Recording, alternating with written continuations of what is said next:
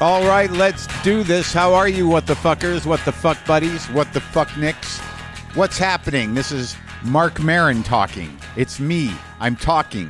How's it going? What's going on with you? I, you know, I've been away a long time. I'm ready to come home. Hopefully, if all is working correctly, I will be on my way home as you listen to this. I will be flying transatlantically. So much has happened. So much has happened since Monday. I go into a depth with some stuff on the uh, on the bonus th- content. If you're not part of the WTF Plus party, there's bonus content over there. Like I woke up and I talked for 20 minutes, kind of a groggy but thoughtful about some stuff that I did. So that's over there. That is over there at the bonus content in WTF Plus land, which I believe is like five bucks a month. Bunch of bonus content more me for you. But anyway, interesting thing happened actually. I uh well first let me say that Ron Carter is on the show today. Ron Carter is the most recorded jazz bassist in history. He's played with all of the greats. He's been a uh, a, a maestro himself for decades and decades. He was with uh, Miles Davis's second great quintet, many solo records. I had to I had to do sort of a deep dive myself because as much as I love jazz, I still can't wrap my brain around the expanse of jazz. But he's the subject of the new documentary Ron Carter Finding the Right Notes, which is very I- I- informative and sort of puts him in to context and also gives him the rightful place he deserves as one of the architects of modern jazz and also sort of celebrates the expanse of his incredible talent and uh, and he's a, a great guy as well but just to prepare for Ron Carter, I it was sort of a panic. But the bottom line is is that I I like to listen to jazz. I like to listen to all kinds of jazz, but I'm no jazz scholar.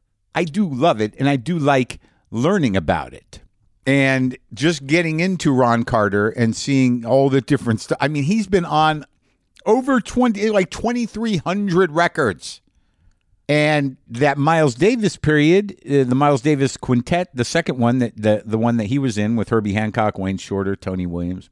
I mean, that's just a that's just such a small part of this guy's life, and he's still at it.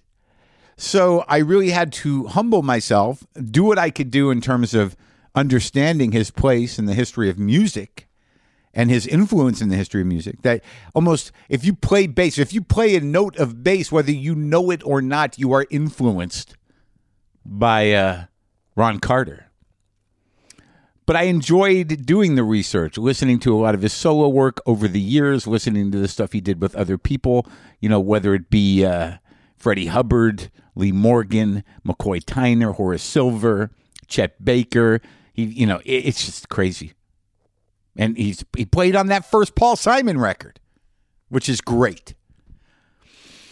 Roberta Flack's first record, I believe. Anyway, just getting into it, it was one of those things where you you not only appreciate an artist, but you know to really appreciate the bass, the subtleties and the depth, and you know what he did, how he opened up the portal and the the range of the instrument it's uh, it was a phenomenal it was a phenomenal experience and i went to see him when i was in new york as i might have mentioned when i was in new york i went to see him play at birdland uh, with a trio uh, you know a guitar player and a, a guy on the piano there and it was great the audience was great jazz audiences it's it's you could hear a pin drop and he's playing that double bass that big acoustic instrument it's very it's y- you know it's a, a beautiful instrument to hear plucked and moved around about the squeaks and the slides and the the thump that you can you can feel it man he had this amazing guitar player with him this guy russell malone he's this piano player donald vega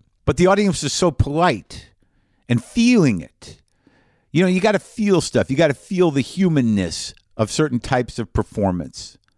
I don't know that we appreciate it in the age of arenas, in the age of uh, content providers, in the age of short attention spans, in the age of of hyper produced sound.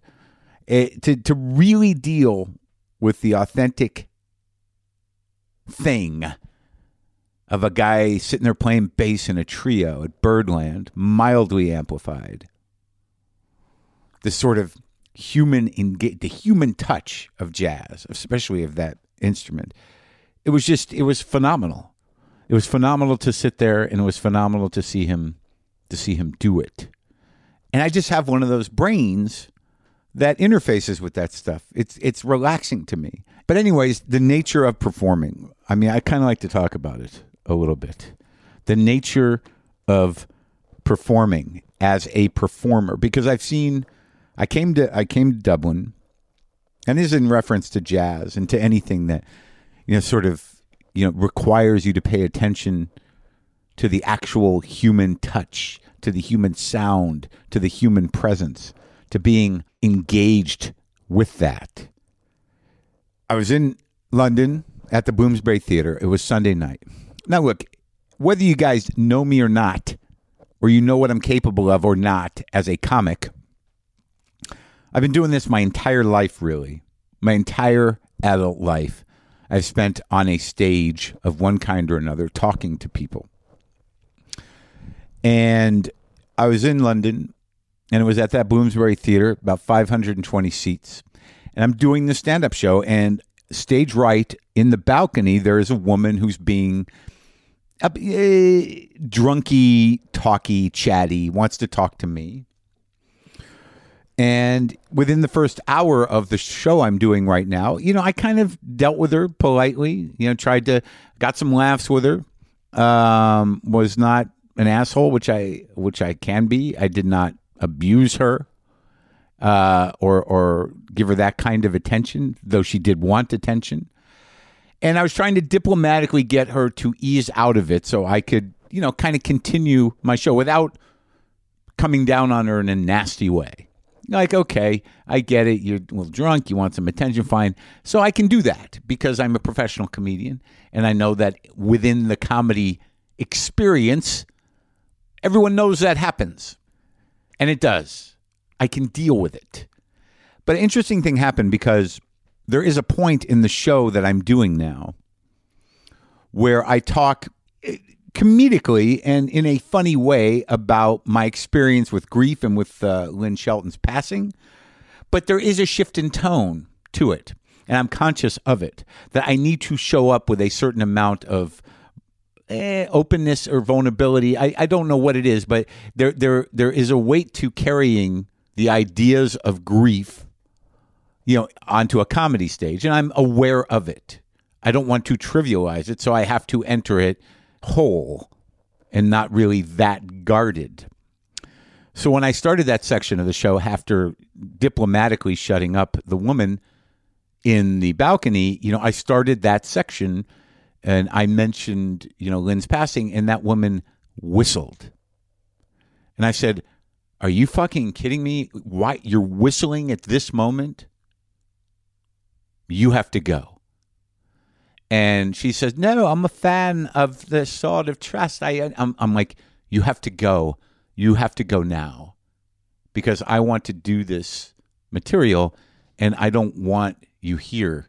You have to go. And she's like, all right, well, you will, blah, blah, blah."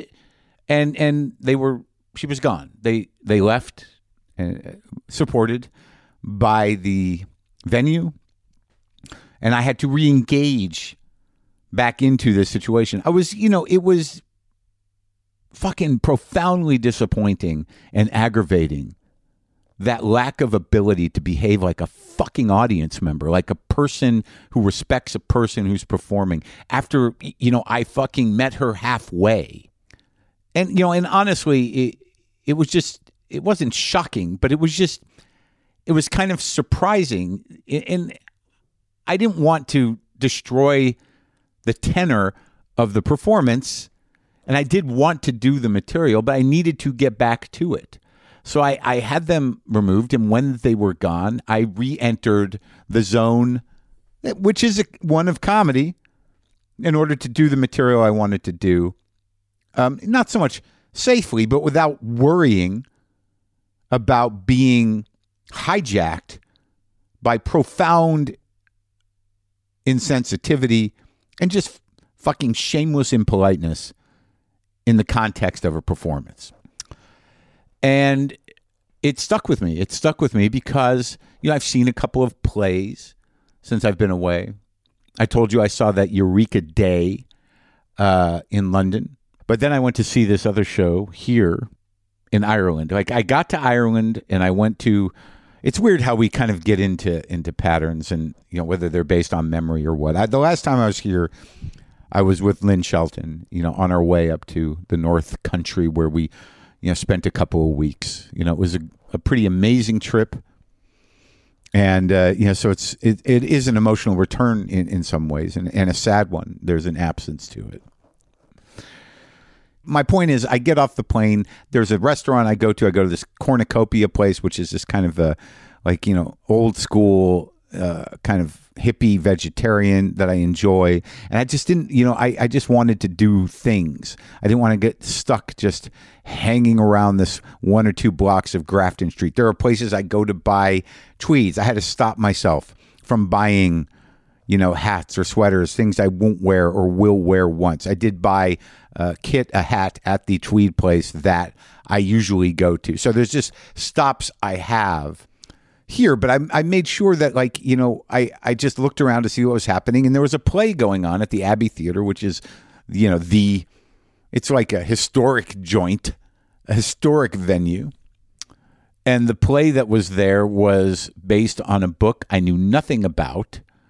Um, but I was like, I'm going to go. It looked heavy. It was called The Solar Bones.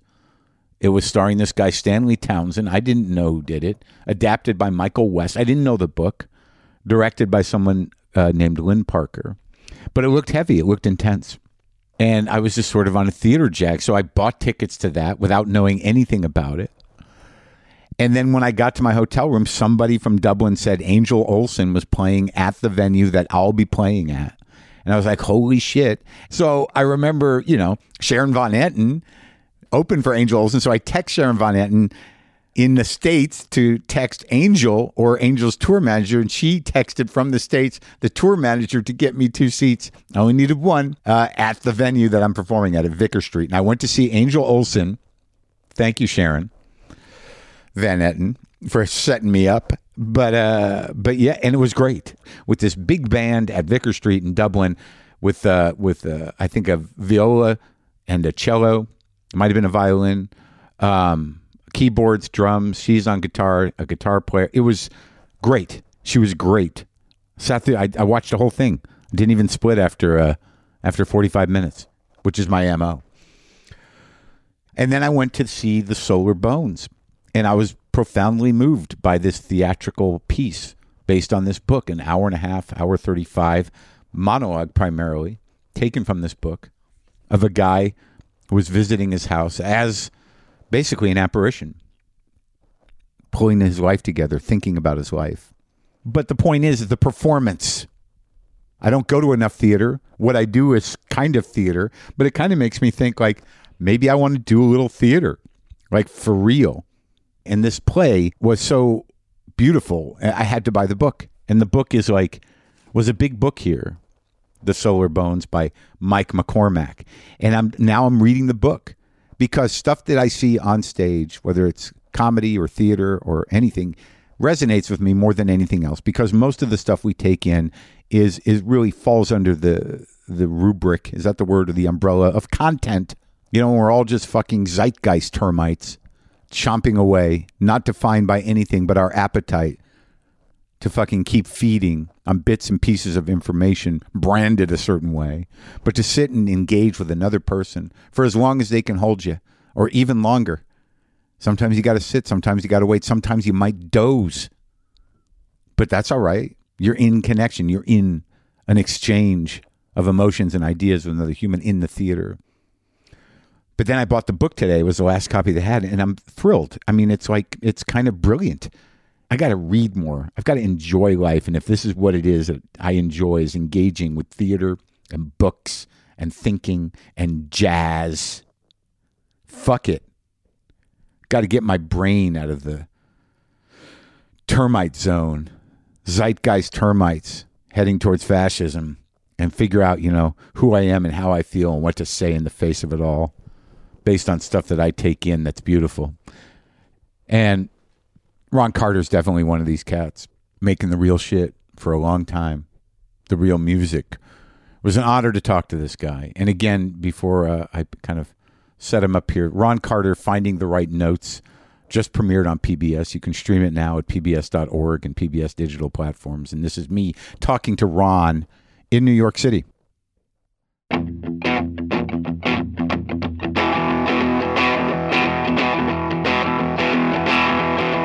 I, uh, I'm very uh, honored and uh, in awe to speak to you.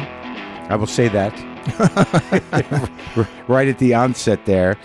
You know, I was at the show last night. So, I mean, qu- a quick question about about that show, or Okay. just about like watching you live for the first time for me. Now, you know, do you come away like this morning with? Uh, do you do, did you have moments that you remember today?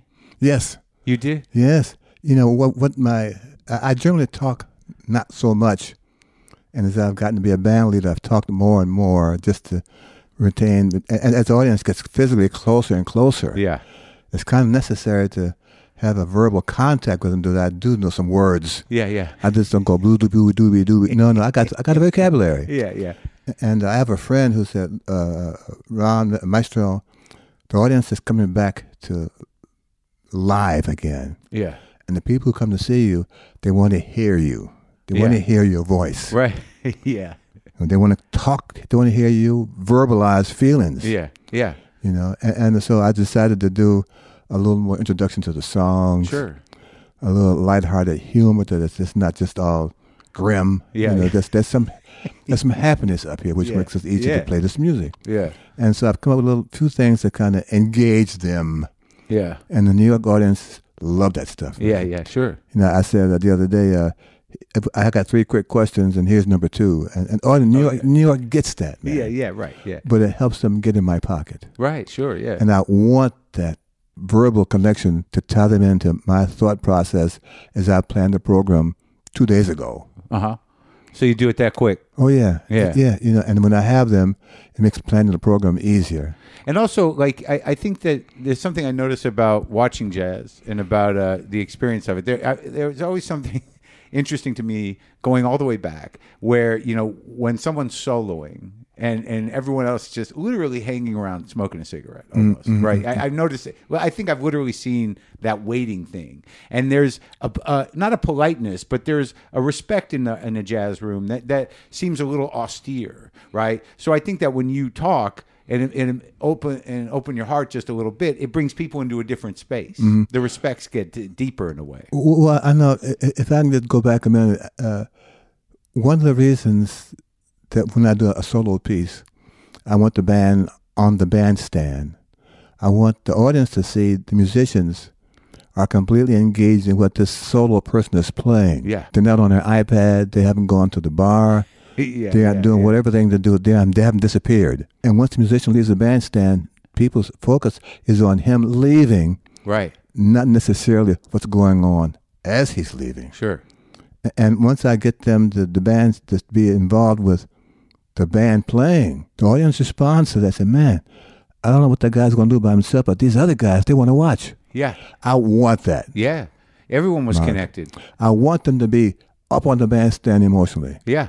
And once I get them to see, in this case, Russell Malone and Don Vega enjoying or being pleased or being amazed at or questioning how I do that or what music I'm trying to do, they're already, already they're already there, man. Yeah. Yeah. Yeah. You yeah, know, yeah. And, and the image of the TV where they have the musicians puffing on cigarettes or what- whatever, that's just for TV. That's just for that this separate audience. yeah. We're playing with people who breathe just like us. Sure.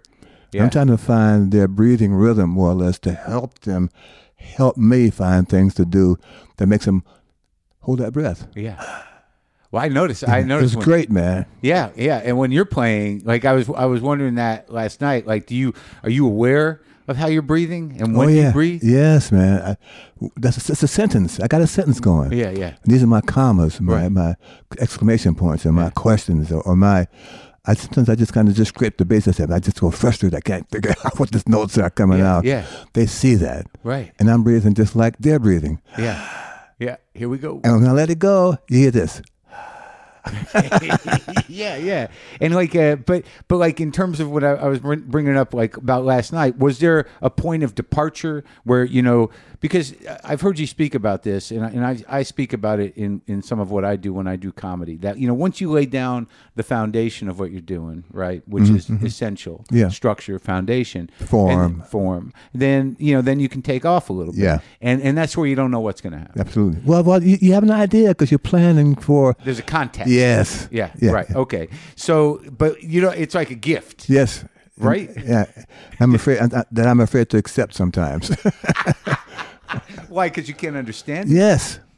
Hmm. And I don't want to. I don't want to know too much more than what I do. Right. You know, one of the hard things about teaching, Mark, for me, is students would ask very, very important questions. That's their job, Yeah. Right. and m- my job is to respond as best I can. Yeah. At that moment, to answer that specific question. Right. But sometimes those questions are so penetrating. Yeah. and and and, and uh, so uh, a- a- amazingly naive Yeah. that they're very powerful. Sure. And to answer those questions, it makes me think about well, how do I do that, Yeah. and why do I do that? Yeah. Mark, I love the mystery of not knowing that, You can't explain that moment. but they ask, I know. Right. and I got to find a way to have them understand that that's okay. I don't have an answer either, but I try to do it every night. But that's like, why I go to work every night. man. That, but that's like the fleeting gift of it. Yes, of course. And, they, and and and once they see that, they come back tomorrow night. Yeah. you gonna do it again? Yeah. Who knows? Call a fan club. Yeah. yeah. They're waiting. They're, they're you're like an astronaut. They want to Yes. see if you get to space. That's correct. Yeah, but like, because when it happens to me, like sometimes you know in that moment that that's i- if if it wasn't recorded, the, oh, oh, the only witnesses I have is me and them. And, I it- love that. I- Me I- too. you know, you know, once it's gone, Yeah. it's not really gone. Yeah, It's just gone that they can't reproduce it tomorrow. That's right, right. But it's been released. Yeah, absolutely. Yeah. So d- is that how you sort of? I, I was trying to think about from from the beginning. So you you know you've been on you know two thousand two hundred summer records. Yeah. And And si- I- and six. and six. okay. and I have to s- I have to assume on some level this is uh, an ongoing conversation. Yes. that you have to that in in eh, that this is not just like this is my work or this is you know this record or that record this is one continuous movement through my life through Yes. the music through my Yes. expression My and, and experiences. it's all out there Yes. Yes. so going back like to where when you grew up when the moment that you decided that the music was going to be for you do you remember that uh, you remember it as a calling Well, you know, let, let's not go back that far. yeah I'm celebrating my 85th birthday this year. Yeah. So you asked me to subtract a whole lot of years. yeah having said, if you can go back, uh, just an, an example was 1963 ish or so. Wait a minute. well yeah that's a good example yeah, yeah. I was in the, I was in the, with a group. I was, I was playing music with a bunch of guys. yeah. And part of the song had some tags at the end of the song. They just kind of keep playing the same eight- eight bars over and over and over and over. You know. yeah. And, and at some point, I heard some different notes. Yeah. I heard some different changes. And this, uh, some guys in the band, uh, they didn't think that was okay. Yeah. they had another view of you know one six one six four five one. Yeah. They were they were happy with that. Right. Mark, I was no longer happy with that. I knew I knew what that was. I had already done that Right. on, on that record or on that gig. Sure. But I'm hearing another concept here. So wait a minute, there must be another way to find a set of notes that makes not just the music feel different, but makes the band feel different. Yeah. And then you, you chased it. Yeah, a- and, and I was doing that, and these guys were reluctant. And, and it got to the point, man, where we were ready to go outside about this thing, man. I mean, Oh yeah. literally, Oh, yeah. I said, down, wait a minute. And, and somebody said, guys, it's only a B flat fucking seven, okay? Just sit down with that stuff, you know? I said, no, man, it's important to under- have this guy understand that why would I allow myself to be just a palm tree and this guy gets all the desserts? No, I want to be I want to be in front of the palm tree for a change. Right. So So rhythmically, harmonically, all that stuff. yeah. And I was willing to go outside with this guy because it got down to that kind of personal level. Yeah. Then I realized, Mark, if the music means so much to me, if my point of view for me is now found is so valid and it's so concrete, and I can see where I can go with this, Yeah. if it means making that really happen for me to go outside with these persons and duke it out in the street while it's like, looking like Linus and, and, and it's peanuts, Yeah. I'm willing to do that. Yeah. I said, well, okay, well, if that's what I'm feeling, I got to work on what that is. Yeah, And you, you might as well work it out with a drummer Yeah. as opposed with your fists. Yes, yeah, or, or a stick, whatever, Or a, ba- a baseball. Because like I noticed, like even just you know, kind of getting trying to get up to speed, that the difference between you know, just for you, between like 1961, you know, with Eric Dolphy and Mm-hmm. 1969 with uh, you know Uptown Conversation, Mm-hmm. stylistically, is profound. So like when you're coming up. I mean, do you know where you're sort of entering the, the, the, the sort of legacy of jazz before you? Do you know? Well, y- y- you know, I, I think I could listen to that now and analyze that. When we had to spend this, this I call it the big intermission. Yeah. My students recommended certain records for me to hear because I had never heard them since Your time. records. Yeah, yeah, Yeah, yeah. And I can see I was developing something that I did not have the vocabulary to express. Yeah. And some of that Eric Dolphy record, Where, uh, I- I knew what was happening, but I didn't know what it was. Yeah, yeah, yeah, yeah, yeah. And I didn't know whether I wanted to pursue that because I thought that maybe it was more Eric's baseball to carry, you know? Right. But I knew that I had an impact then on my note choices. It changed Eric's immediacy of doing what he's going to do. Uh-huh. I didn't understand the power of the bass at that time. I just knew it did something. Right. Oh, So that's it. It's it's like harnessing the power for Yeah, yourself. Understanding yeah, yeah. that I can control all these items, man, by just the right note, man. Yeah. And that, Yeah, yeah. as I as I tell you this, st- I, I sit here, man. Fortunately, I'm sitting down yeah. because it's the kind of thought that knocks you on your ass. Yeah. yeah. Yeah. Yeah. You mean tell me if you play F sharp on this note, it stops the band? Yes. Yeah. And you saw that the other night. Yeah. Yeah. yeah. Well, I mean the it it because like I I've tried to you know consider you know that you know, knowing that you started in classical and knowing that you know you still play classical at times and then you you bring what you've learned from your other experience in music to yes. classical. Yes. that because I'm sort of a student of it, like I'm no like you know, jazz to me is is is almost too big a universe for Mm-hmm. me to wrap my brain around. But you know, I I can listen to it and I listen to it a lot, and I know certain guys and I know certain things, but I don't know how the whole structure of things works. I can't talk too many numbers. I Mm-hmm. mean, I'm a, a guitar player. I can do one four five, maybe yeah. Mm-hmm. one other thing, but that's about it. Yeah, yeah. So when you put a foundation down of classical, you know, what does that give you? Well, it, it, two things. Yeah. It gives you a sense of what structure is and how really important it is Hmm. to the success of this particular melody Yeah. or this set of chords. Right. And the other thing it gives me Yeah. is the understanding if I change one note of this sequence, it's now my sequence. yeah. Yeah. yeah. And I'm starting to appreciate that. Right. So so when you were playing like you started playing cello Yes. and and and the opportunity came to play bass, you uh you already knew the music, right? Well, I understood the consequences, Yeah. but the reason I switched instruments had nothing to do with music in and of itself. Yeah. Ultimately, M- Mark, it, it was the, the, the, the situation where I wanted to be treated equally. Of course, that affects music when you got orchestras and, sa- and jazz groups, but I just wanted to be equally in terms of the op- opportunities that were available to me.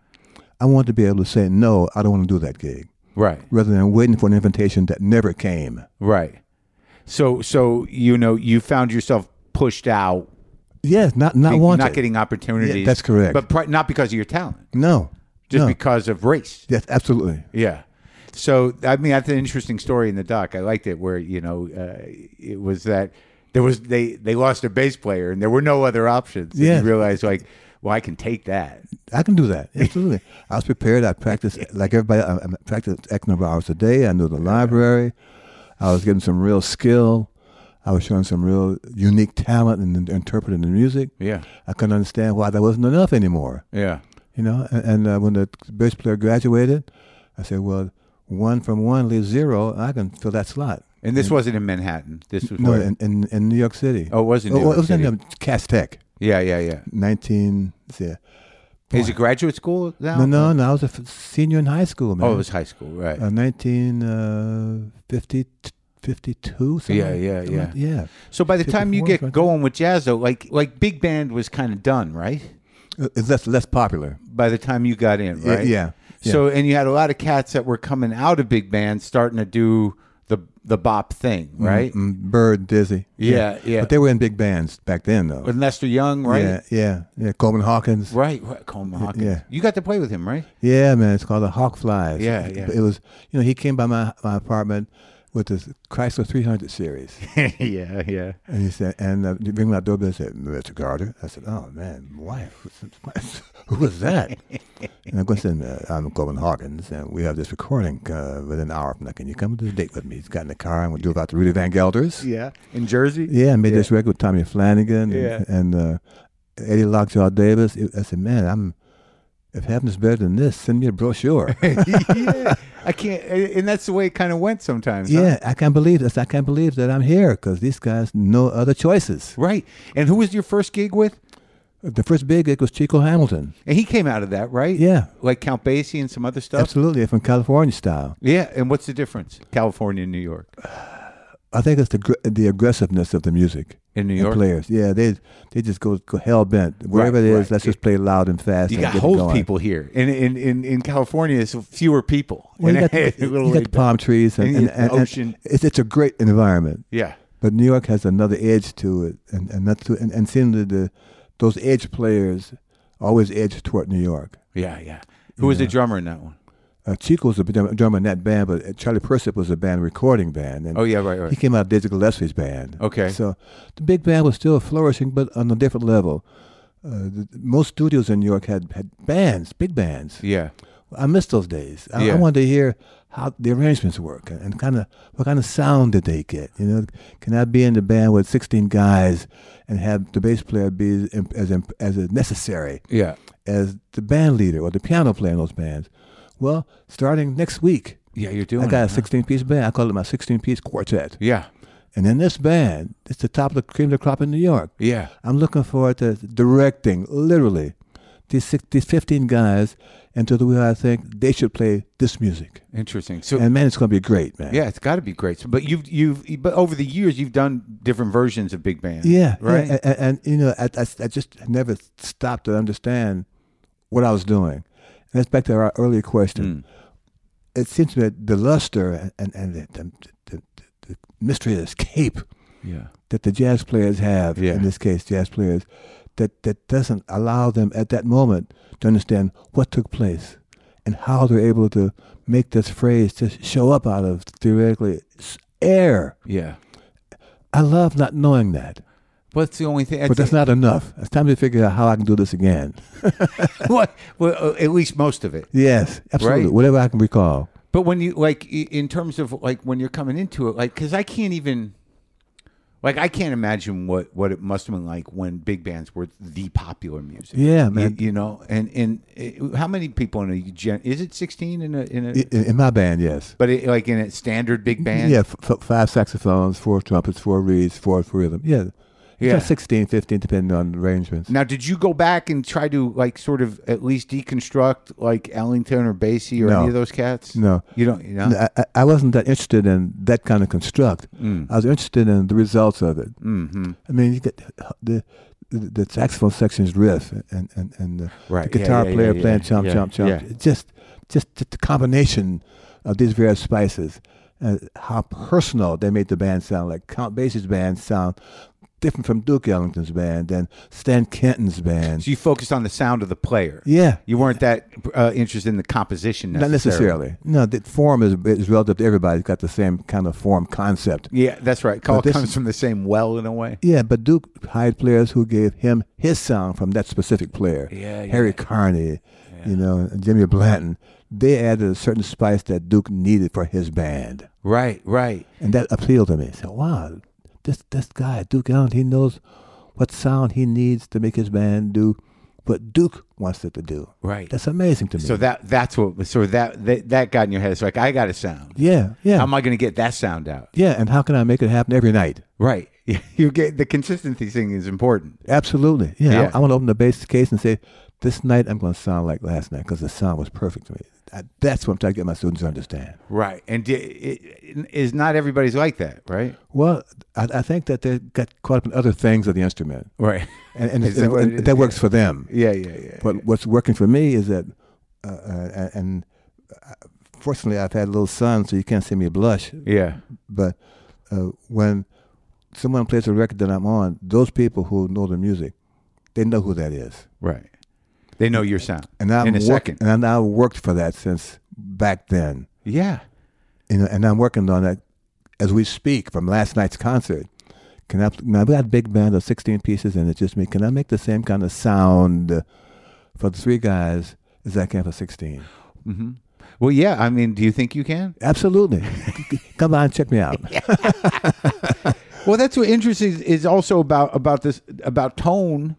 You know, of, It's, the- of pers- it's personal, right Uh, man. of the instrument itself. Yes, Right. and, and your hands and Yeah. what kind of strings you have and Right. what consistency you bring to the instrument. It's the same thing night in and night out. So the instrument, in this case, bass resolves and sounds based on what you make it do but your bass, that bass that you have now, for is sixty years. 60 years, Yeah. and the strings you use the same strings all the time. Well, they've, they've evolved over the year. That's new material. get but- better, but basically, yeah, But you know, but the feel of it, that you know, every little scratch and sound. I like that feeling. Mm-hmm.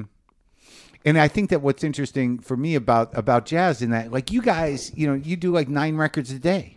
You know, sometimes it's just the, the amount of of recording. Playing too. But Yeah, that's it. The playing. yeah. But but there's something about the the rawness of jazz production, certainly early on. Sure. Where you're not you're not you're not screwing with it. You know, you want to get the pure sound. absolutely. so you're looking for spaces that give you the pure sound. Yes. And and that's why, you know, I imagine that you have, you know, like Van Gelder, it was Magic Place. Yes, to praise him. Yeah. Magic Place. yeah. Why?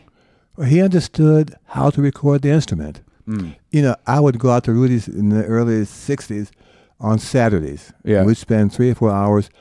Rudy wanted to know, how do I record the bass? Yeah. How best can I record it? Where in my studio room should the bass player be in this room Yeah. to make the bass sound most effective sonically? Yeah. He wasn't worried about the notes. So he wanted the sound of the instrument. Yeah. We would f- experiment with different pickups because that was in the earlier days of pickup development Yeah. he had all these microphones and So he put a pickup on the instrument Yeah. as opposed to a mic on it? yes yeah we did all that on and Uh-huh. Oh, sure, off sure. Oh, microphone two feet away four feet away so you really this working kind of it out. microphone yeah, Yeah. find what areas Yeah, yeah. wh- what's, the, what's the plane of Yeah, sound yeah, yeah. and we would spend like three or three hours for about four or five months just figuring out where in this room with this gear would the bass sound best Right. And once we kind of doped that out, my job was to make sure my hands were in condition, the bass was play was was a good instrument. Yeah. I remembered we got this sound by me doing X, Y, and Z. Mm-hmm. I must do the same X, Y, and Z for the sound of this record that we agree is what we want to hear Right. with Rudy tomorrow, Right. and then the following day, Yeah. and then the following day. Right. Here we are, and it's 2022. I'm still doing that kind of concept. Well, I know. I, I noticed in the uh, in the doc, you know, when you were recording, they showed you in in a, in a booth doing that. I don't know who that who you were working with there, but you were working on a take. You were emotionally exhausted, and but the like I noticed an intensity that y- you know you're you're very hard on yourself. I expect uh, I expect me to deliver a certain level of performance, man. I get it. I get it. But i i i i do you ever like you, you know give yourself a break? Yeah, when I have lunch. yeah. All right. yeah. But so that sound that you were able to get, they, you know, it seems to me like, and, and I don't always understand tone, but like if I listen to the really early stuff where you're kind of figuring shit out, Mm-hmm. and then when you you act- you know everything starts to take shape, you know, the, the, the tone of the notes, your runs, Mm-hmm. Yeah, yeah. The, the sliding yeah. business. Yeah, yeah. I mean, do you remember those moments where you figured out how to slide into things and do that stuff? Well, I, I think the issue, uh, Mark, is it's not so much uh, doing it, Yeah. it's where does it belong in the music? Okay. Yeah. And my constant concern is am I doing it in the wrong tune? Is it the wrong set of chords? Mm. How do you determine that stuff? Playing with the off the Do- artist, doing it and find out that it didn't work. I didn't Right. hear so much isolated, just me. right? I got to play with you Mm-hmm. to find out did, did, did this slide affect him and is it in the wrong place? Is Yeah. it the wrong key? Is it too, Does it fit too the song? is it is it too gauche? Right. And is it too aggressive? What's that thing on the top that like that? It's, it's extension. It allows the bass to go down to like low C. Okay. Which And is the- can you pull on it too? And Yeah, yeah. Bend Which is it the up. first one. Yours is the first one. Yeah. You invented it. Well, some guy in Cincinnati invented it. He said, "Come, come, try this out." I said, well, if I don't like it, we fix it. He said, we can put it back the way it was. So I went down there, man, and Yeah. he put it on, and the rest is history. Yeah, I mean, I've never seen it It's called an before. extension. A lot of dudes use it now. Oh, yeah. Uh, uh, there's a clamp that l- opens it and closes to the open seat. I saw it. I Yeah. closes it on the fret on the first, first, first fret, the basically. nut. Yeah.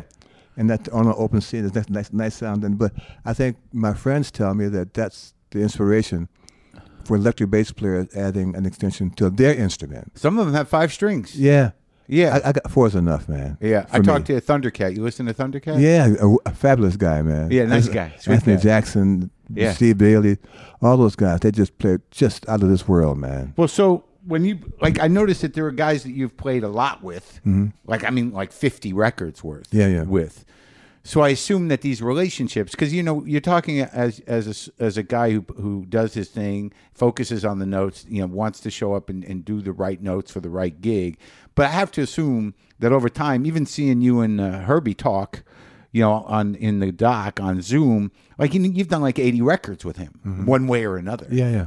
So you must have uh, an evolving conversation with these guys that Yes. go way back. Yes. Like in, in terms of, of of drummers, you know, in terms like what well Tony Williams and the quintet, but then then there was other guys too that you played. The you know, great Grady Tate and and, and uh, So many. Connie Kay and Philly And- Joe Jones. Yeah. Right. So do you is there something that happens between you and all these different guys Yes. where you, what? 'Cause t- t- Two things. Three, Yeah. three, three things happen. I bring a love, a, a reputation Yeah. uh, uh, of being able to deliver whatever the delivery Yeah. is. Yeah. Secondly, I understand that when I go to these projects, Yeah. I'll leave my ego at home and bring a spare set of ears so I can hear in stereo. I want to hear everything that these guys do, who I'm affecting what they do. Yeah. And the fourth thing, third thing is, is when I walk in the door of these studios, Mark, or these clubs, Yeah. those guys know that the level of music just went up 35% because I'm there. yeah. Yeah. And I can only get that respect by delivering each time the bass comes out of that case. Right. And that's what makes the drive in me with these responsibilities that I've accepted Right. be in the place that these various acts who are not jazz bands call me because they think that this person, me, can add a certain level of difference to their project that gives them that special spice that they think their project can only get if this guy is on it. You mean like you mean like uh, pop acts, Yeah. like you know Paul Simon, Roberta, Yeah. Roberta Flack, Tribe Called Quest, Yes, whoever. yes. Because that that Paul Simon album is one of my favorite records. Yeah. and you're all over that thing. Yeah, and what amazes me, they have other choices, man. Sure, man. And I, I, I, I, I never worried about why they picked me. Yeah. I just got a job to do. Can I make this guy appreciate that he made the right choice by doing what I think is going to make him really sound better because I'm standing there. Right, but you know that about yourself. Yes. You're not saying like, like I, I No, hope no. I can give them the sound they want. No, no, no. you're Uh, just saying like you know I hope I can, that that what I do fits this thing, Thank you very much. right? yeah. So when do you start like you know just in terms of evolving you know the form, you know, jazz in and of itself. Yeah. right? Because you know you're you're an architect of modern jazz, right? So when does that? When do you feel that shift starting to happen? Because you you're recording that that solo record is like your second or third solo at the the Uptown Conversation, but but like how it, it seems to me that jazz, although reflecting the times it, it's of, still floats above the time. Like it's its own different zone. But there's all these things going on within the music. Yes. You know, certainly in, in the in mid 60s. So who like you know, I, I know you play with Miles, but I also know you play with Freddie Hubbard a ton and Lee Morgan, who I love. And Art Farmer. Yeah. And Chet Baker. Chet Baker, that's a, a whole other thing, right? Yeah, yes. But this is all moving the music forward. Yes. Yes. So, which conversations with which guys, you know, were did you find the most provocative to you? well, you know, I, I think that's an easy question to answer that I never really answer. Yeah, Because that implies that the names I don't mention who affected sure, I my, get it. Yeah, yeah, sure. that the, that the other guys were lesser influential on me. Right. And that's not the case at all. So I have to find, I have to learn, I've learned a, a better way to answer that is that each of those trumpet players, for example, Yeah. Art, Chet, Miles, Yeah. Freddie, Yeah, you know, uh, Ernie Royal, Snooky Young, the big Uh-huh. band guys Yeah, I played yeah, with, you know, yeah. Emmett Berry. Yeah. Each one of those guys were a teacher. Right. And my job is to understand what the classwork is. What is it though with a trumpet player? Because I don't know. I don't play jazz. You know, It- like, it's, just, it- well, it- it's, it's a lot of factors physically with those guys and lips and chops and stuff Sure. like that. But I think they all have a certain need to know if they don't play, who will pick up that slot? yeah, yeah, and, and uh, Clark Terry, for example. Yeah. You know, who's the guy who they can hire that if he doesn't play for three notes, can make his three notes not missed. right. And I've been able to find out what note I can play. Sometimes silence, though, right? Yes, yeah, I can determine that with, You're with the this guy. guy. Yeah, that's Right. right. That's right. I'm the person who who turns a knob, Right. turns a knot. Yeah, Yeah, yeah. And, and certain guys respond quicker than Don Ellis. Yeah. He kind of like played outside all the time, but He's a it's, big band guy too, right? yeah, he's out in Cal. He's out in California after Yeah. Uh-huh. he left New York. Got that record called uh, "How Time Flies" with Jackie Bayard and Charlie Purcell, uh, '62.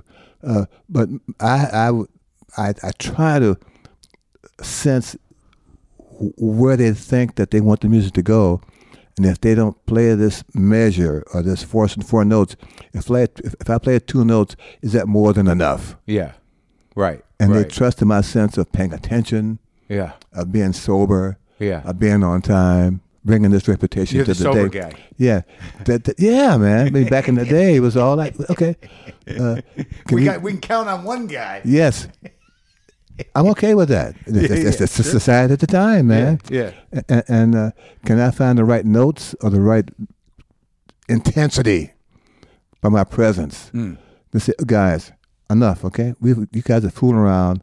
Let's get this party started quick. Two, three, four, bam. So did, were you? were- was- Sometimes were you the guy in the room where they were sort of like, "No, I guess we got to work." Yes, absolutely.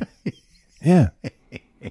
And with that comes pressure to deliver. Yeah, So I have to be able to maintain my stats with these guys yeah, because they're controlling how much work everybody gets. yeah.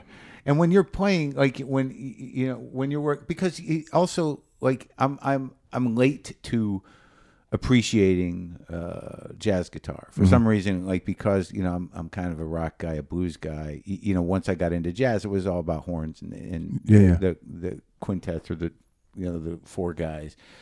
But you work a lot with guitar guys. Yes, yes. Like you know, you I mean, you did a, like a hundred records with George Benson. Yeah, and Jim Hall. Yeah, And, and just, just lovely people who I learned from who allowed me to teach them what was necessary. like what is that? What is that? Like the well, you're dealing with an instrument that has at least four of the same strings. Yeah. So, but like, what is it? What's it, the big difference between working with guitar band leaders and horn leaders? I think the difference is the sound of the instrument. Yeah, the the, the, the power, the physical power of Right. the, and, and once I understand what the physical range is Yeah. that they can be conf- so my job is to fit in this range where you hear every note I play. yeah. I don't care what they play, man. You hear each of one of my notes. We always do. Yeah, I, that's my job. Yeah, That's that, that's why they hire me. Yeah. I want to hear all your notes you're playing. Well, here's here's here's, here's five notes, man. yeah, yeah, yeah. And they're playing chords. Yeah. whatever. And I'm trying to find out what note of your chord or your line do you need to have to fulfill the, res- the requirements of that chord you just played. yeah, And when I get that right, man, the room just stops. yeah, Like last night, yeah. Which set? the, the, the first set, Yeah, I was there. the, the, the, the, the, we did uh, the first song of the night. Yeah, It's, it's gotten set the tone for the whole night. yeah. And, and I found some notes, an order of notes that the band kept playing, but I could see the eyes go like this, man. They opened up slits and, and, and the awareness of it's happening. The this, magic is, thing. This, this is this magic. This is a magic night that's taking place right here, right now, because of those three notes this bass player played. uh-huh. That, Mark, is an amazing feeling. Yeah. But I don't want to know why it happens. I just want to enjoy being swamped with this great feeling of Well, I think that like I think wanting to know why it happens and and and chasing it as as important. uh, yeah as being part of your character is problematic right because because you can't chase it No. i mean you can only work for it right and then if it happens it's a gift but if you're trying to make it happen every night you know i don't know well, we try every night to get that special it- zone. You know, No, Oh, no, yeah, but like you know, I, I you know, and I'm, I'm not. I'm just. I'm trying to make a, a connection between like this idea, like that feeling that happens. I mean, you know, it's special. Yeah. you know, it's not. You know, it's not going to happen from the second you start playing every night to the end of the show. But if you're lucky, you're in a pocket. You know, for a third of the show, or it just when it happens and you can realize it. But I think knowing it's special and knowing that it's not necessarily attainable for the entire every show is is responsible. Yeah, well, wait, wait a minute. Look, Uh, uh, you know, speaking of me earlier, we talked about the, being in touch in touch with the audience conversationally. yeah. You know, what I decided to do, Mark, along the way, is in, in my little patter with the audience, not encouraging them to talk back, but just to hear me with a voice, Sure. verbalizing some commentary. Uh, I, I mentioned occasionally that we've been we the band Yeah. at that moment, whatever Yeah. it is, have been doing this band job for a really long time. And, and, uh, for example, a trio from Russell and Donald last night. And I explained to the audience that we try to play our best and discover stuff every night. Yeah. But there's a moment in time that when we reach a special plane, Right. and, and uh, sometimes a- a- as you people audience don't see us every night every set that that growth that level of constantly experimenting you don't really see that you see the results of that over here somewhere Sure. well you have just seen the results of all our trials and efforts right now for the last set Right. to pull them into our growth and, and that we recognize that we just passed a special rainbow Yeah. Right. you know and, and For the first time. maybe. yeah, yeah, Yeah. Or- or for, for for for them the first time. Sure. And for us, another return to, man, this is what this shit is all The about. zone. Yeah. I think what uh, like what I- That. yeah, yeah. Yeah. That.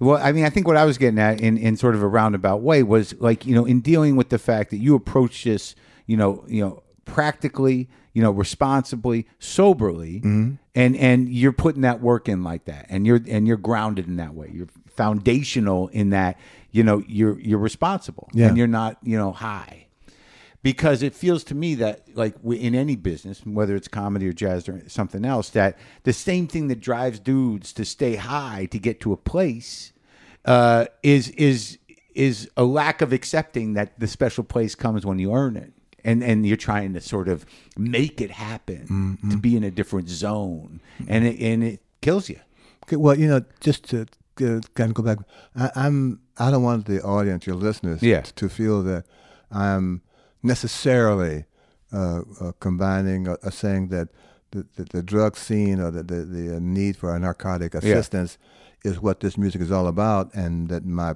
compatriots, whoever they were or are, Yeah. were so involved in the drug scene that I saved the day. No, I'm not saying that at all. no no no right yeah yeah But I've seen guys come to the date just fucked up, man yeah yeah yeah yeah, yeah. you know, and, and I would get called on the date because the guy knew that I was the guy who was going to be high, sober enough Yeah. that these guys had so much, such a high regard for my ability to Yeah. play the instrument Yeah. and help them as the only solid, so, so, sober guy on the fucking date. Yeah. They counted on me Yeah. To to hold it help, to together. help, to help. They counted the, the, Yeah, the yeah. users. Right. They come to help them retain a sense of nowness Yeah. Yeah. Yeah. that the drug didn't really give them. oh yeah. Yeah. Yeah. Yeah. You know. And you didn't. You don't like doing those dates, or you did. I do because I got better, man. I got, I got, I was even more big, responsible. big responsibility. Yes, I'm carrying the weight of gotta these carry bad- these guys. These guys are big motherfuckers, man. They play great, man. Right. And I'm the only bass player in the band. Yeah, well, let's yeah. get this mother. Yeah, let's okay, go. let's stop this I'll sucker. hold off. yes. I'll hold it together. Yes. yeah. Yeah. Yeah. Yeah. I said, well, man, when he walks in the door, man, the, the value of the date goes up 45 percent because he's wa- he's here. Yeah. Yeah. Yeah. That yeah. and that helps me get to wherever I am when when they Right. experience It's it. like a, it's like extra training. You Yeah, gotta work yeah. extra hard. yeah, and it's like you- and o- you other can- homework. Right. And you can listen. Like you probably know there's certain records where you're like, you know, if Please. I wasn't, if I wasn't there. Please, yeah. that's- we don't want to go that far back. man. Yeah, yeah, yeah. There's, there's some. I could tell you some stories at another time. Yeah. Uh, that's Yeah. that's just all you could do. Wow. Right. Like, how do we even get a record out of that? Hello.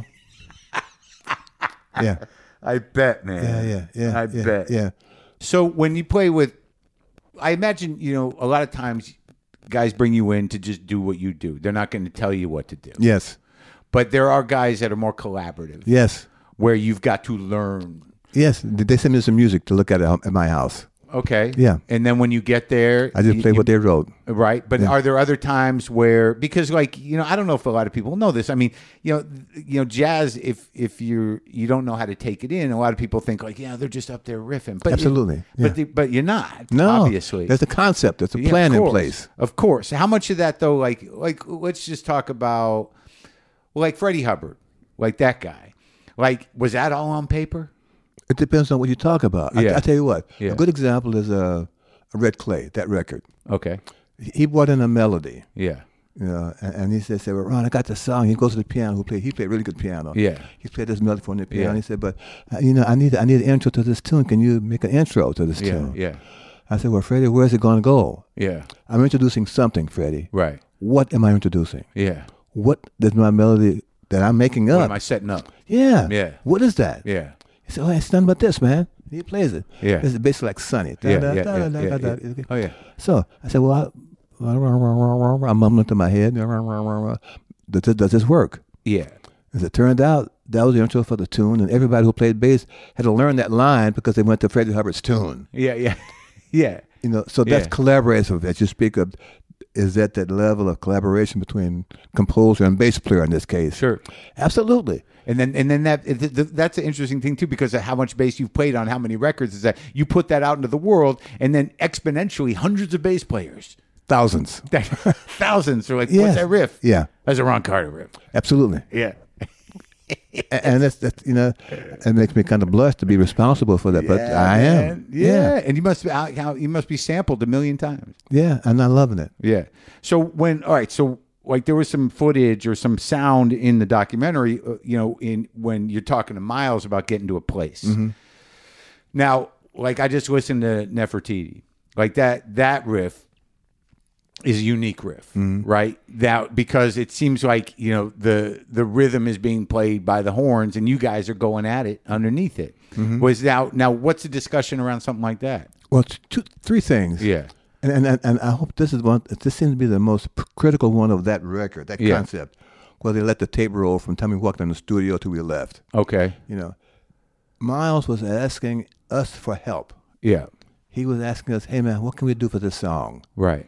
uh, my point is that he was open to suggestions from the band members Was that not common with Well, him? no one knew that. Oh, no yeah. one. He thought he was the almighty prince, Yeah. and he would go into the date and just play what he played. Right. I'm this this this pre-recording conversation. Yeah.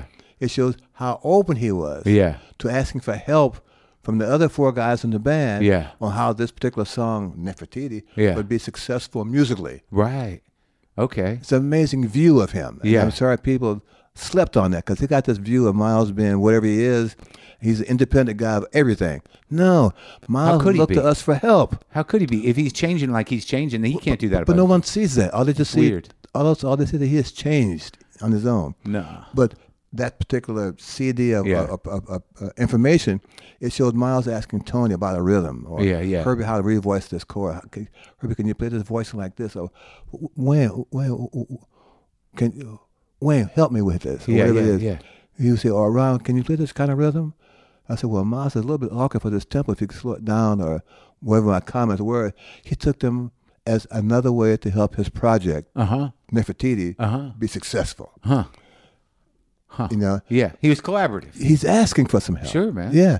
And the band who sees this giant asking them to help this project be successful, that raises their level of their presence hmm Of course. and how important they are to the success of this music. Yeah, because they they Without they, him, they created without, it with him. without this music and helpers, Yeah. the boss has no help. That's right. But you probably work with guys that just you know say you know shut up, do this, you know do that, do this, and Well, and- to them, you shut up. I don't talk to those guys. but but Yeah, you know yeah. there's no collaboration. Just Yeah. they're doing a job. And I don't mind that because that's part of the job. Right, You know, right. I did a project uh, last week where the, the, the singer s- sung for like three minutes on the track with a p- keyboard piano in the background. He wanted me Mm. Yeah. to add a bass part, bass line to his song. Yeah. I said, well, send me the lead sheet for the melody. Yeah. And, and send me uh, you singing, and I'll help you with a, a project of my bass line that will Yeah. kind of fill it out for you. Yeah. So I gave him two or three versions of this track, and he Yeah. was thrilled that I could do that without being in the studio. I said, "Well, man, you send me this three-minute track. Of course, it's easier now because I have all your choices already laid out for me. Right. I'm not. Yeah. I'm not waiting for you to decide. Yeah, I'm telling yeah. you, this is what I think works for this song. That's great. And the guy said, "Wow, man, how do you do that?" I, said, I don't know, but I like it. I've been doing it a long time. yeah, that too. you know.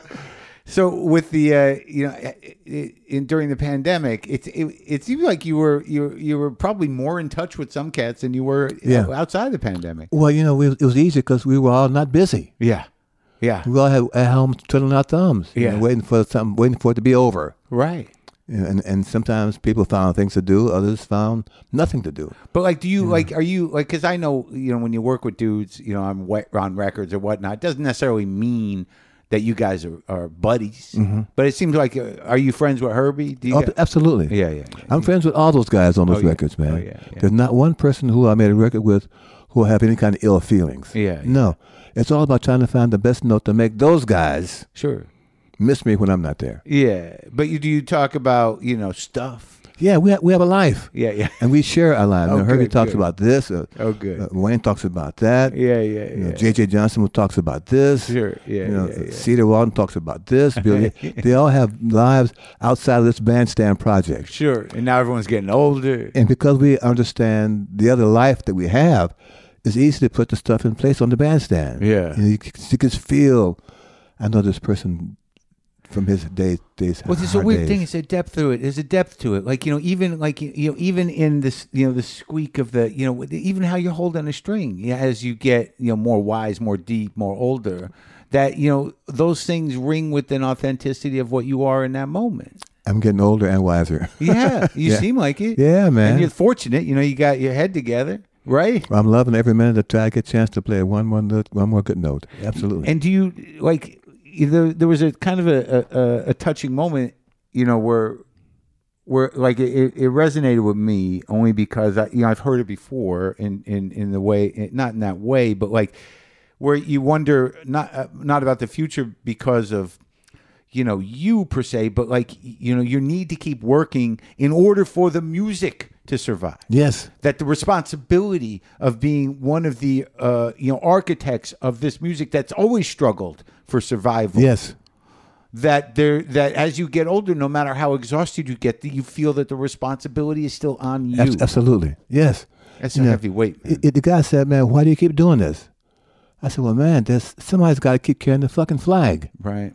And right now, one of those flag carriers is me. Still.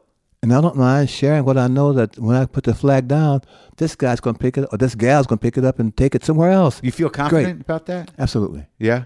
You see ca- you see a, a whole new because it feels to me like there's there's always been a a a, a, a, you know, a, a jazz world. Yeah, Mark, somewhere there's someone who's already developing my concept, Uh-huh. he or she. Right. All I can do is keep playing a concept. Yeah. Probably in Japan. Okay, well, they're there too, man. Oh man! Oh yeah! And they have wonderful players over there. Yeah. To, to take this note that I played and move it somewhere else, somewhere else in, in, in their spectrum of location of, of song. Yeah.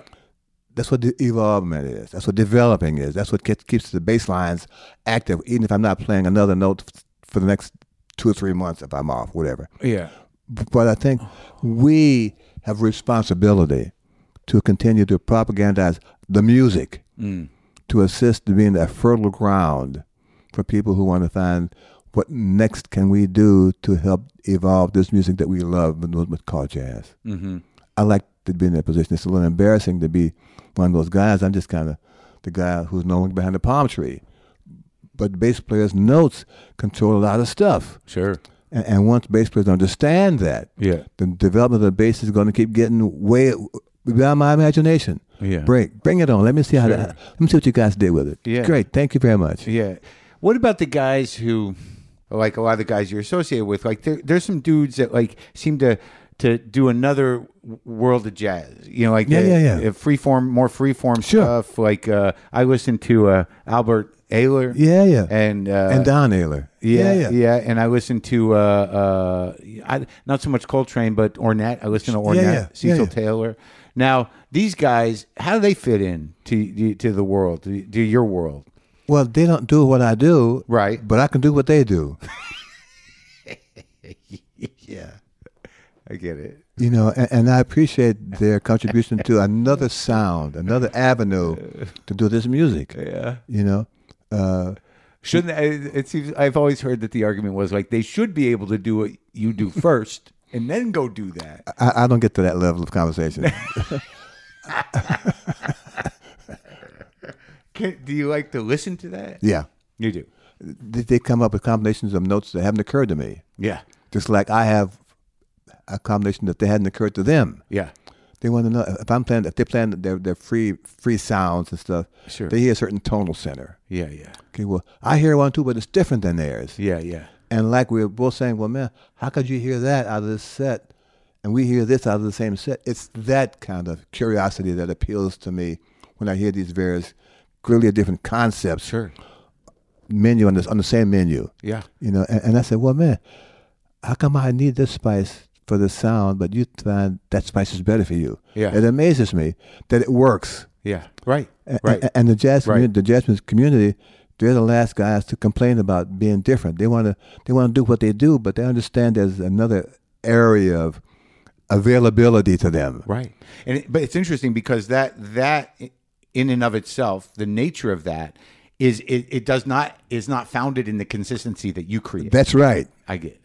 Yeah. that you can, you know, you're going to find a note, but you know they're going to go all over the place, and you're going to be like, "What the hell is happening here?" And Yes. like, oh, there's a note. Yes. But with, with with what you do, you're sort of like, "This is a good melody," and they're like, "Oh shit!" You know, That- right? There's one you Yeah, need.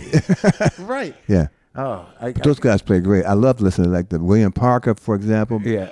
They had they do sounds of the bass that never occurred to me, man. yeah, yeah, yeah. So Man, how the fuck did you hear that? yeah, and does yeah, and do you f- do you feed does it feed you in a way? You Yes, think- because another level of seeing how the bass works, man. Well, let me ask you. The, I like that kind of stuff. It's great. It's creativity. It- So the other, the, I guess, the last question really is like you know I heard I, I don't I think it was Miles quoted about this thing because it sort of changed my life about how I approach my dumb guitar and, and just how I approach things in general. Is the idea is that I don't remember who was talking about maybe it was maybe it was Herbie in that uh, documentary about Blue Note that Sophie Huber did where where you know he like he hit the wrong note and i guess miles said well there is no wrong note you just follow that note and, and and support it somehow Yeah, yeah, yeah. is that just a jazz concept No, I, I think what we, I, I can't answer for him. right My my response to that kind of concept yeah is that when I play a note that doesn't really fit yeah here, right X X Y Z, right maybe I should wait till ABC comes back and try it ABC. okay I, I never put in the trash can. right There's right a place for it. I just haven't found and the what- same piece of music do you think? Yeah. okay or maybe a different piece. right My curiosity for me is that it isn't that it's a wrong note; it's a right note in the wrong location. yeah, yeah And my yeah, job yeah. is to find a better location for this great note. right Clearly, that's not it. but but is the note the note's always relative to something Absolutely. Right. And, and the environment changes right e- e- every chorus. yeah The volume, the intensity, the intonation, yeah the sounds. Sure. I learned a lot just Hmm. watching the documentary from what uh, you know. I, I it was in that the conversation you had with Batista. Yeah, that- yeah. that- John. uh, with John. Yeah, that uh, you know that the, the the bassist job is is is to find you know is, is there's harmony in that job Yeah, yeah. and and there's a rhythm and and and timing. Yes, that's critical to that stuff. Right, but the harmony thing is really what defines the jazz bass in a way I- and that, that's correct. as a singular instrument. Yes, and I hope that bass players understand that. Yeah. I hope if I'm bringing, if I'm, if I'm uh, uh, accredited anything for baseline building, Yeah. it's the fact that my bass lines are melodies in themselves. Right. Right. And if you take everybody else on top, my bass line should sustain your interest. yeah. If bass players can understand that option that I'm trying to play every night, Yeah. the bass will take another step.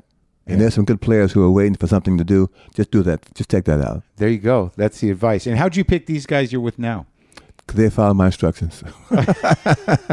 Malone seems like a character. But he is a wonderful player with a great sense of humor. Yeah. And Don was kind of new to New York for the past four or five years, but boy, he's a wonderful, he's a piano player to Donald look out Vega? for. Yeah. Yeah, man.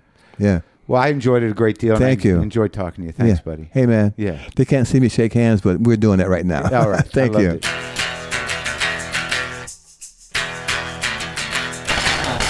There you go. What a s- uh, deep soul, man. Ron Carter, Finding the Right Notes, is now streaming on PBS digital platforms and PBS.org. Uh, enjoy that and hang out for a second, will you? Can you just hang out? Something new we're going to start doing here in this part of the show. There are now hundreds of WTF episodes available for free, and we realize a lot of our listeners might not be aware of everything that's there. So we want to start highlighting some past episodes you can go check out right now in whatever podcast app you're using. I thought today would be good for, for Martin Landau uh, because it- well, I think it's a good accompaniment to Ron Carter. You know, Ron Carter being you know people who know jazz, people who know music, uh, know this that Ron Carter is the guy. He is one of the guys. He is one of the architects, one of the the the legends, one of the constants, one of the you know the the true maestros of his instrument and his music. And I thought Martin Landau. That's episode 779 from 2017. It wa- It was actually recorded just a few months before he died. Now, Martin Landau was one of the guys, was, you know, James Dean's friend, was one of the originators of, you know, was there at the beginning of the American method, you know, and he'd been around forever. And he'd done some great work. He'd done some unappreciated work. He was on TV in the Mission Impossible show, and he was in uh, Crimes and Misdemeanors, I think was really a, uh, a- a- as an older man. He was a genius in it, and then he won as- in the Ed Wood movie, Tim Burton's Ed Wood movie, uh, playing Bela Lugosi. He won an Oscar, but he is a, a beautiful actor with a beautiful craft and a beautiful way to talk about it. And it was a real honor to talk to him, and I learned a lot from it. So this is me talking to Martin Landau, just a little taste. So now, when you're do- wait, this is Oscar-winning performance, a deserved Oscar-winning Well, performance. thank you. Now, when you when you when you what was the process of building this character out from the inside? I I looked at a lot of. I was doing a movie called uh, that Mark Rydell directed with uh, Richard Gere and Intersection. Intersection. Mm-hmm. We shot in Canada. Tim kept sending me Bela Lugosi movies, Yeah. including one that I I became a huge fan. Bela Lugosi meets a gor- the gorilla. Uh huh. It's it's got Martin and Lewis lookalikes who one sings and one does spastic humor, and they're on an island running around with moo-moos.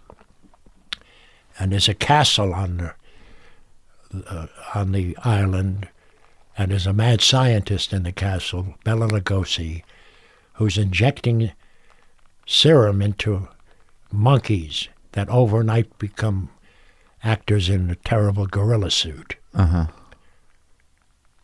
And it's called Bella Lugosi meets the Brooklyn Gorilla, and it's it makes Ed Wood's movies look like Gone with the Wind.